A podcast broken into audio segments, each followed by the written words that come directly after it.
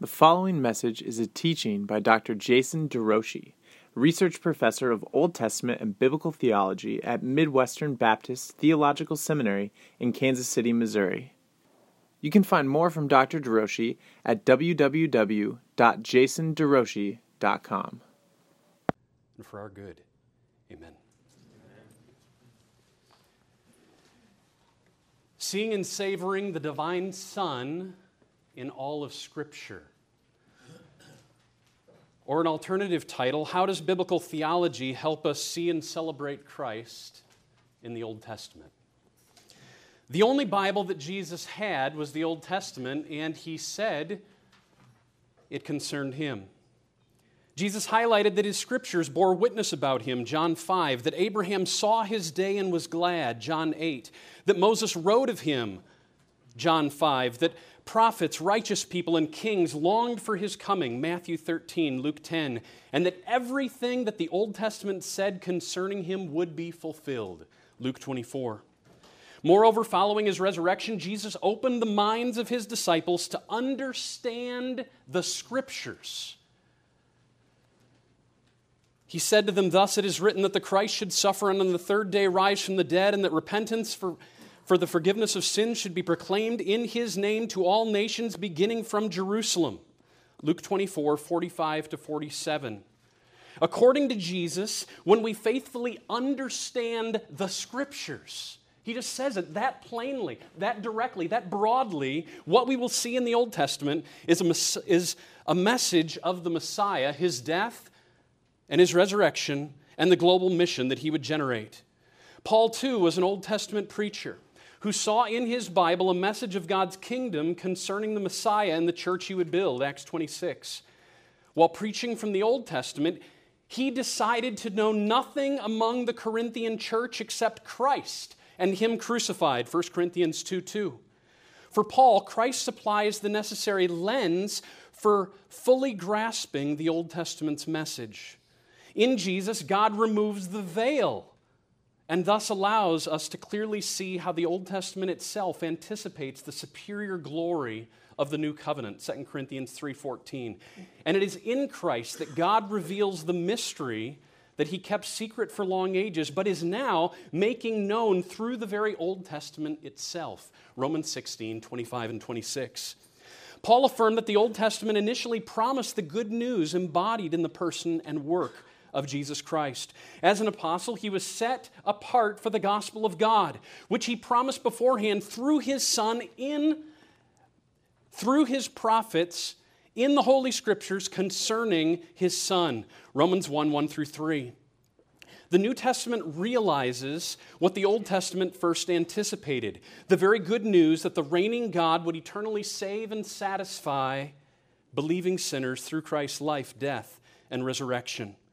The progress from creation to the fall to redemption to consummation is, in a very real sense, his story. And the gospel we enjoy was anticipated, foreshadowed, and foretold much earlier. John 1, John 5, John 8, Hebrews 11, 1 Peter 1.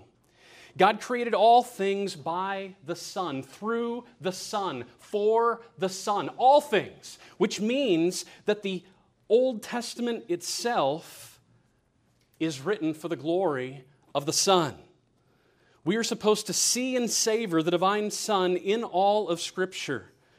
And to do this faithfully requires, I believe, a multi-form approach because Jesus fulfills the Old Testament in various ways. The Christian interpreter, therefore, must follow the signals God supplies us in His inerrant Word, His unified Word, so as to properly magnify the Messiah and His work.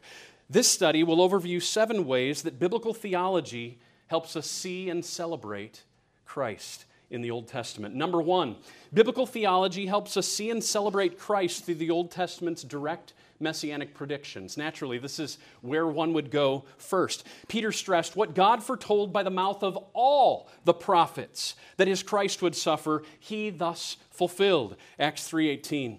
Every one of the prophets from Moses onward anticipated the Messiah's work and mission. Acts 3:22 through 24. Acts 10:43. The Old Testament is loaded with explicit and implicit predictions. He was wounded for our transgressions, crushed for our iniquities. Upon him was the chastisement that brought us peace. And by his stripes we are healed. Isaiah 53. These words in Isaiah portray a servant of God who would suffer as a substitute for many. And Peter, writing about this Christ, saw this text fulfilled in the very person of Jesus. He himself bore our sins in his body on the tree, that we might die to sin and live to righteousness. By his wounds we have been healed. 1 Peter 2 24. Yahweh promised Abraham that a single male offspring would possess the gate of his enemies, and that in him all the nations of the earth would be blessed. Genesis 22, 17b and 18. Then Paul notes how God fulfilled this promise of international blessing to the Gentiles in Christ Jesus. Galatians 3 8, 14. Indeed, the promises, were, the promises were made to Abraham and to his offspring, who is Christ. And if you are Christ's, then you are Abraham's offspring, heirs according to the promise. Galatians 3 16 and 29. Similarly, Yahweh promised through Ezekiel, I will set up over them one shepherd, my servant David, and he shall feed them. Ezekiel 34, 23. Then in John 10, Jesus declared, I am the good shepherd, John 10, 11. And again, there will be one flock, one shepherd, John 10, 16. At times, the element of prediction fulfillment is even more pronounced, as when Micah 5 2 foretells the birth of the royal deliverer in Bethlehem, and Matthew 2 6 explicitly asserts that it happened just as the prophet wrote. Christ fulfills the Old Testament as the specific focus or goal of direct Old Testament messianic predictions and redemptive historical hopes. So when you read the Old Testament's direct messianic predictions, see and savor how the divine Son realizes these hopes. Number two, biblical theology helps us see and celebrate Christ through the Old Testament salvation historical story and trajectories. The Old Testament does a great job creating problems for which Jesus provides the solution. Both the Old and New Testaments are framed by the narrative of redemption, a historical plot designed to magnify that God reigns, saves, and satisfies through covenant for his glory in Christ.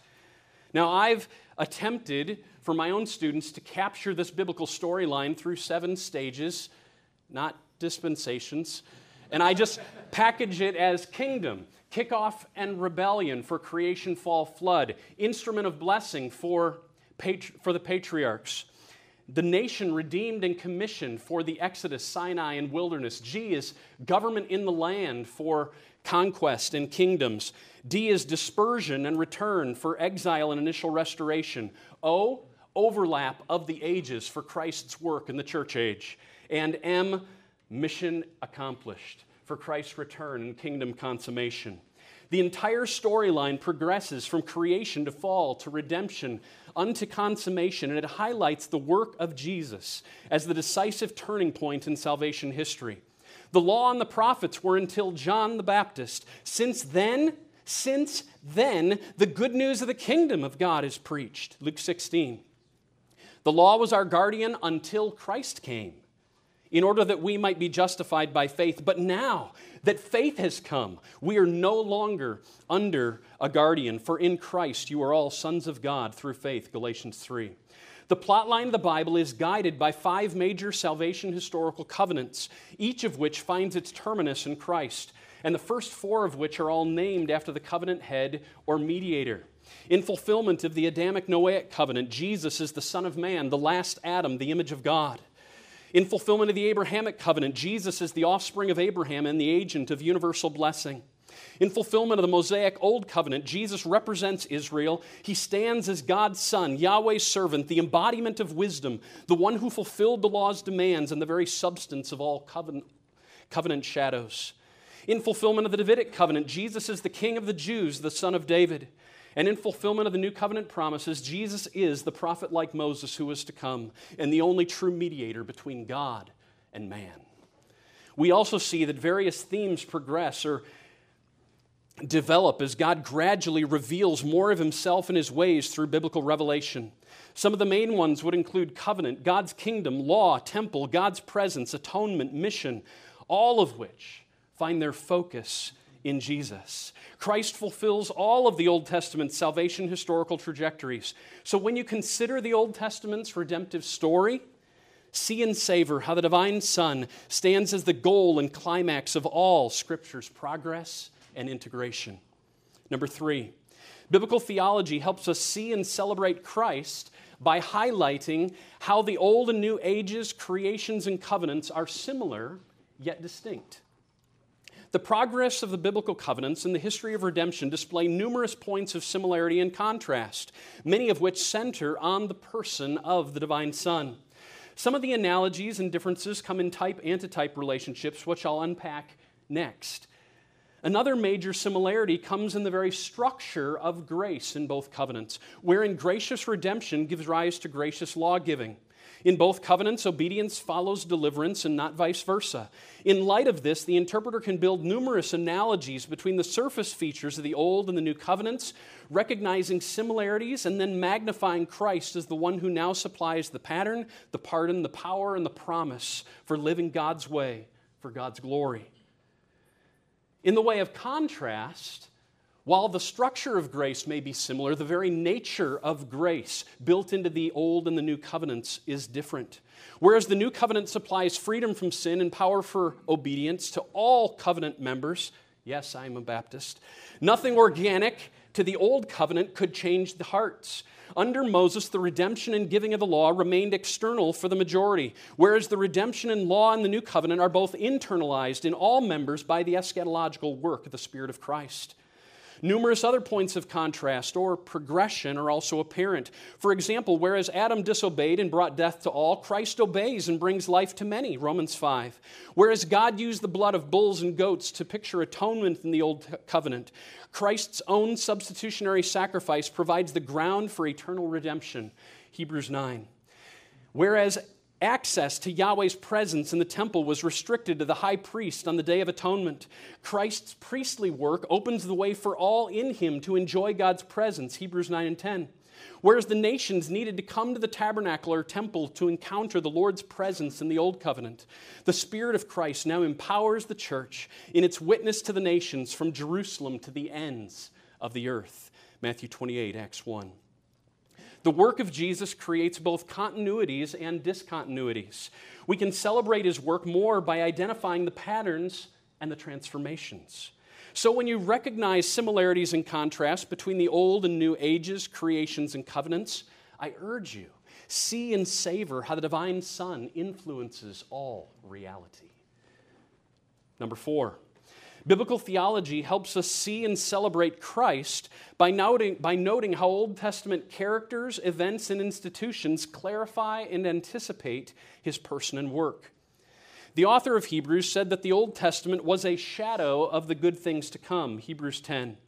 Similarly, Paul asserted that clean and unclean food laws, the various Jewish festivals and monthly sacrificial calendar, even the Sabbath, were each a shadow of the things to come, but the substance belongs to Christ, Colossians 2. In the New Testament, these anticipations and pointers are called types or examples that in turn find their counter or fulfillment in Jesus as their ultimate realization. God structured the progressive development of salvation history in such a way that certain Old Testament characters, Adam, Melchizedek, Moses, David, certain events, the flood, the Exodus, the return to the land, institutions or objects, the Passover lamb, the temple, the priesthood, all of these bear meanings that color and predictively anticipate the life and work of Jesus Messiah. This is where Dr. Beale focused last evening. I've got an initial list of types, but I'll continue on. When you identify Old Testament characters, events, and institutions or objects that clarify, notice my understanding, just because Jesus come, it doesn't mean you can throw out the Old Testament, jettison it because the types have now reached their antitype. No, the types themselves clarify the work of Christ and anticipate the person and work of Christ. So when you identify such types, see and savor how the divine Son is the substance of all earlier shadows. Number five, biblical theology helps us see and celebrate Christ as we revel in Yahweh's identity and activity. You'll recall that Jesus said, No one has seen God the Father except the Son, John 1, John 6. But that whoever has seen me has seen the Father, John 14. What this seems to mean is that when Yahweh becomes embodied in a form in the Old Testament, we are most likely meeting the pre incarnate Son. No one has seen the Father. The Father is there, the Spirit is there. I agree, every theophany is Trinitarian, and yet the person that they are encountering, I think, would be the Son. We see him in the stories of Abraham's third guest, Jacob's wrestling opponent, Joshua's commander of the army of Yahweh, Ezekiel's exalted king, Daniel's son of man, and the numerous manifestations of the angel or messenger of Yahweh. We also see him in Isaiah's vision of the Lord seated on the throne, Isaiah 6. As John asserts, the prophet saw Jesus' glory and spoke of him, John 12. Each of these revelations provide a glimpse of the promised Christ who would come as the God man. And when we read these texts, we should see and savor our coming Savior, the Lord Jesus. But there's more. When Yahweh revealed himself to Moses in Exodus 3:14, he declared, "I am who I am." When John wrote his gospel, he went out of his way to show that Jesus explicitly linked himself to Yahweh by his identity statements and his actions. Thus he declared, Before Abraham was, I am. John 8. Jesus is the calmer of storms. I am. Do not be afraid. John 6. He's the all satisfying one. I am the bread of life. John 6. He's the ultimate guide and enabler. I am the light of the world. John 8. He's the one in whom you must be saved. Unless you believe that I am, you will die in your sins. John 8.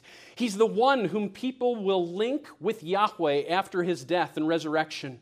When you have lifted up the Son of Man, then you will know that I am. John 8. I'm telling you now, this now, that when the resurrection takes place, you may believe that I am. John 13. He's the only entry to refuge. I am the door of the sheep. John 10. He's the ultimate provider and protector. I am the good shepherd, John 10.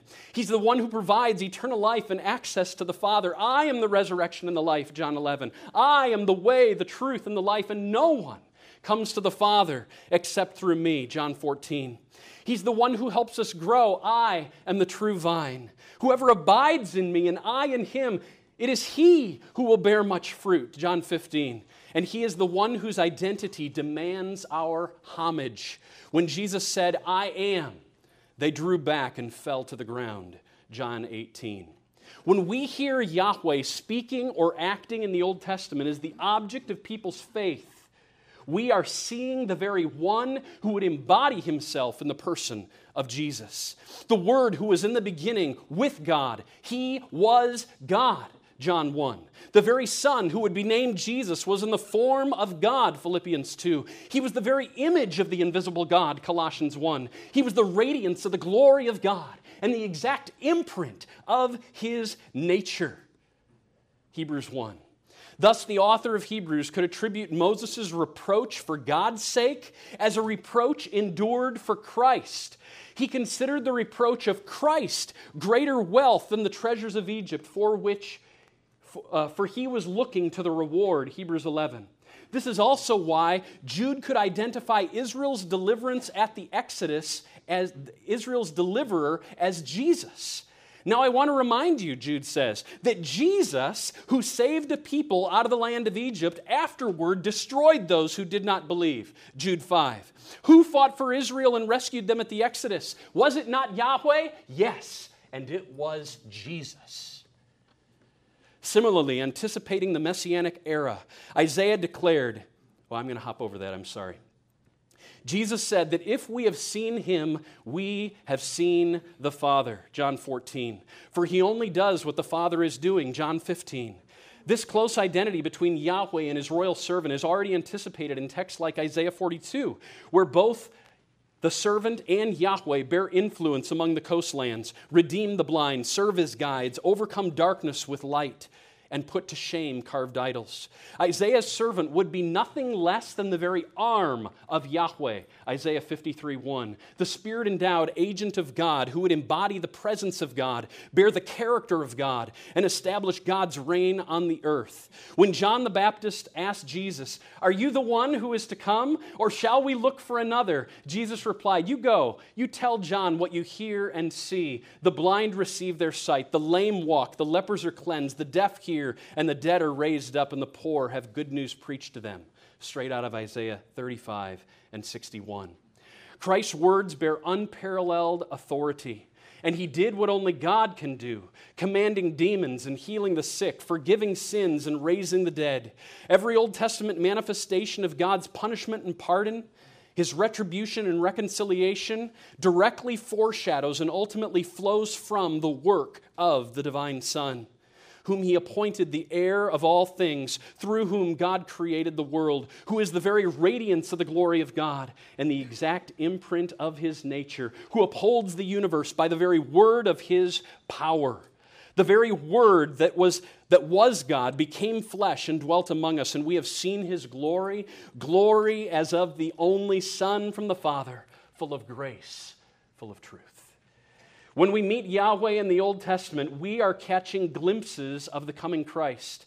As such, when you revel in Yahweh's identity and activity within the Old Testament, I urge you, see and savor the person of the divine Son. Number six, biblical theology helps us see and celebrate Christ as we consider the ethical ideals found in Old Testament law and wisdom. Is Proverbs, Ecclesiastes about Christ? Oh, yes. The Old Testament is filled with stories of sinners who needed a Savior.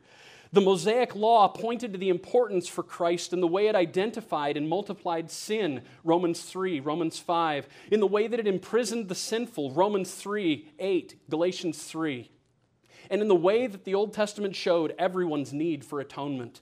The law, by its nature, therefore, predicted Christ as the end of the law for righteousness for everyone who believes. Romans 10. Furthermore, Jesus is the perfect embodiment of God's character and the ideal image of dependence, law keeping, wisdom, praise, and perseverance. Paul stressed both that in the law we have the embodiment of knowledge and truth, Romans 2, and that the law is holy and the commandment is holy and righteous and good, Romans 7. The same can be said of Christ, who remained sinless and became to us wisdom from God, righteousness and sanctification and redemption, 1 Corinthians 1. Paul stressed, but now the righteousness of God has been manifest apart from the law, although the law and the prophets bear witness to it. The very righteousness of God through faith in Jesus Christ for all who believe. Romans 3. Figures like Moses and David and Isaiah, they anticipated the righteousness displayed through the gospel. Romans 1. It's bound up in Christ's perfect obedience, climaxing in his death on the cross. Romans 3, Philippians 2. Though through which this cross, through which we are justified by faith, Romans 3, Romans 5. Jesus incarnated the portrait of the worshiping sufferer and the victorious king of the Psalms. He perfectly kept his Father's commandments and abided in his love, John 15. Through Christ's substitutionary work, God canceled the record of debt that stood against us with its legal demands, Colossians 2. He condemned sin in the flesh in order that the righteous requirement of the law might be fulfilled in us. Romans 8. As God's Word made flesh, Jesus manifests in his person the very essence of every ethical ideal aligned with Yahweh's revealed will. And it is this perfection that is then imputed to believers. Therefore, as one trespass led to condemnation for all men, so one act of righteousness leads to justification of life for all men. For as by the one man's disobedience the many were made sinners, so by the one man's obedience the many will be made righteous. Romans 5. And being found in him, not having a righteousness of my own that comes from the law, but that which comes through faith in Christ, the very righteousness from God that depends on faith. Philippians 3. For our sake, he made him to be sin who knew no sin, that in him we might become the very righteousness of God. 2 Corinthians 5. With every law and every wise saying in the Old Testament, we find fodder to magnify the greatness of Christ on our behalf. Therefore, when you observe how the Old Testament law and wisdom express ethical ideals, see and savor the justifying work of the divine Son. Number seven, Biblical theology helps us see and celebrate Christ as we use the Old Testament to instruct or guide others in the law of love. The New Testament authors recognize that the Old Testament law was imposed until the time of Reformation, and that the law was our guardian until Christ came. But now that faith has come, we're no longer under the guardian. Nevertheless, Paul had no hesitation declaring that all Scripture, which in the context principally means the Old Testament, is indeed profitable for teaching, reproof, correction, training in righteousness. 2 Timothy 3.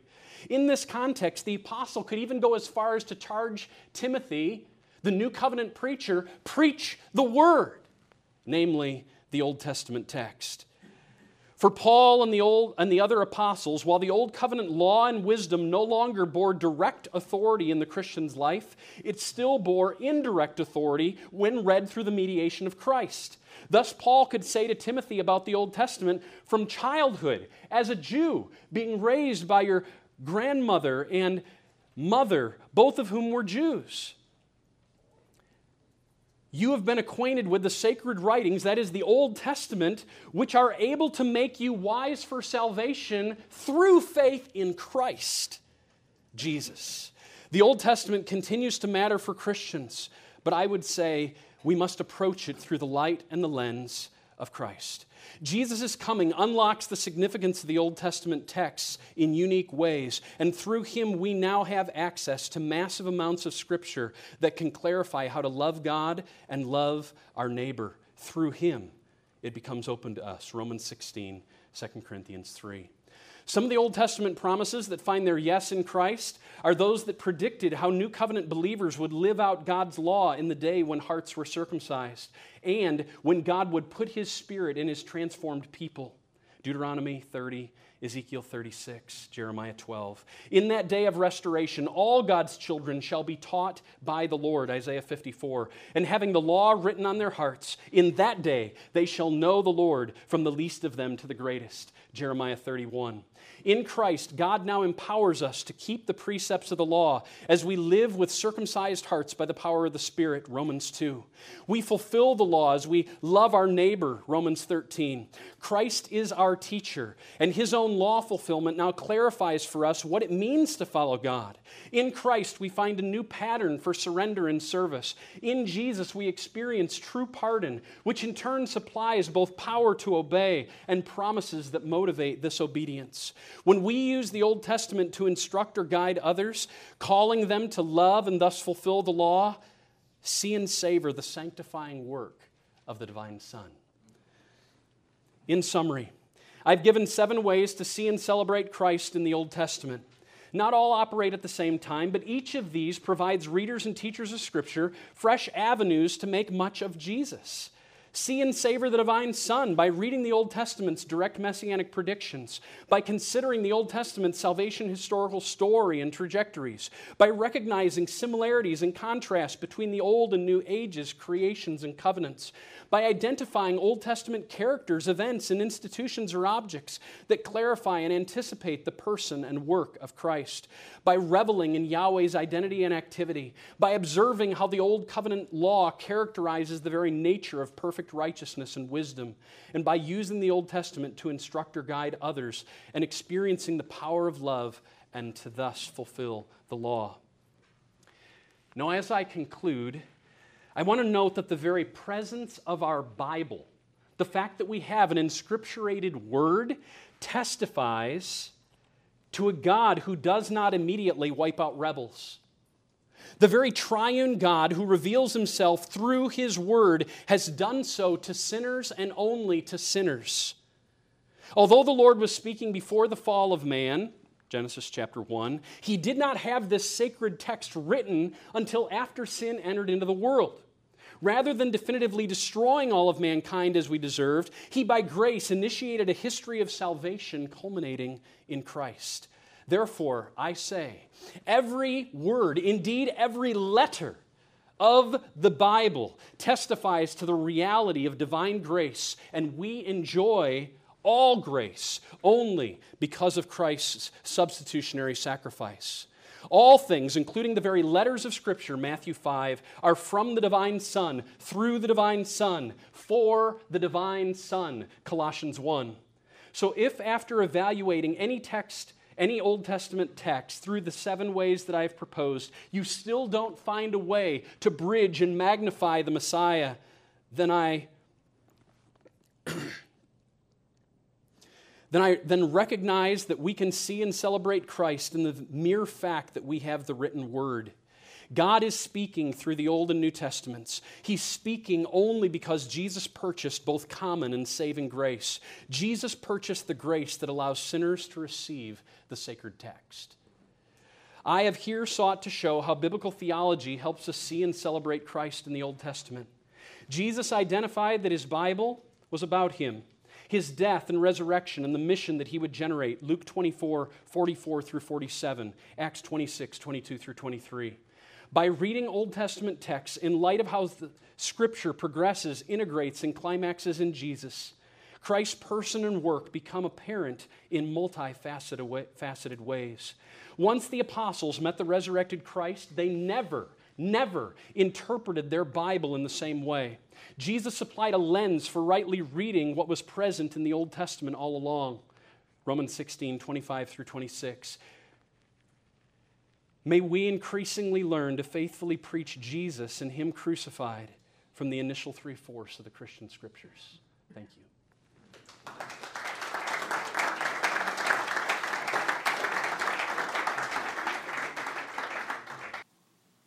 Thank you for listening to this message from Dr. Jason DeRouchie, Research Professor of Old Testament and Biblical Theology at Midwestern Baptist Theological Seminary in Kansas City, Missouri. Feel free to make copies of this message to give to others, but please do not charge for these copies or alter their content in any way without written permission from Dr. Jason DeRouchie. For more information about Midwestern Baptist Theological Seminary, we invite you to visit www.mbts.edu. For more writings, sermons, and lectures from Dr. DeRouchie, please visit www.jasonderouchie.com. Proclaiming the kingdom and treasuring a God who reigns, saves, and satisfies through covenant for his glory in Christ.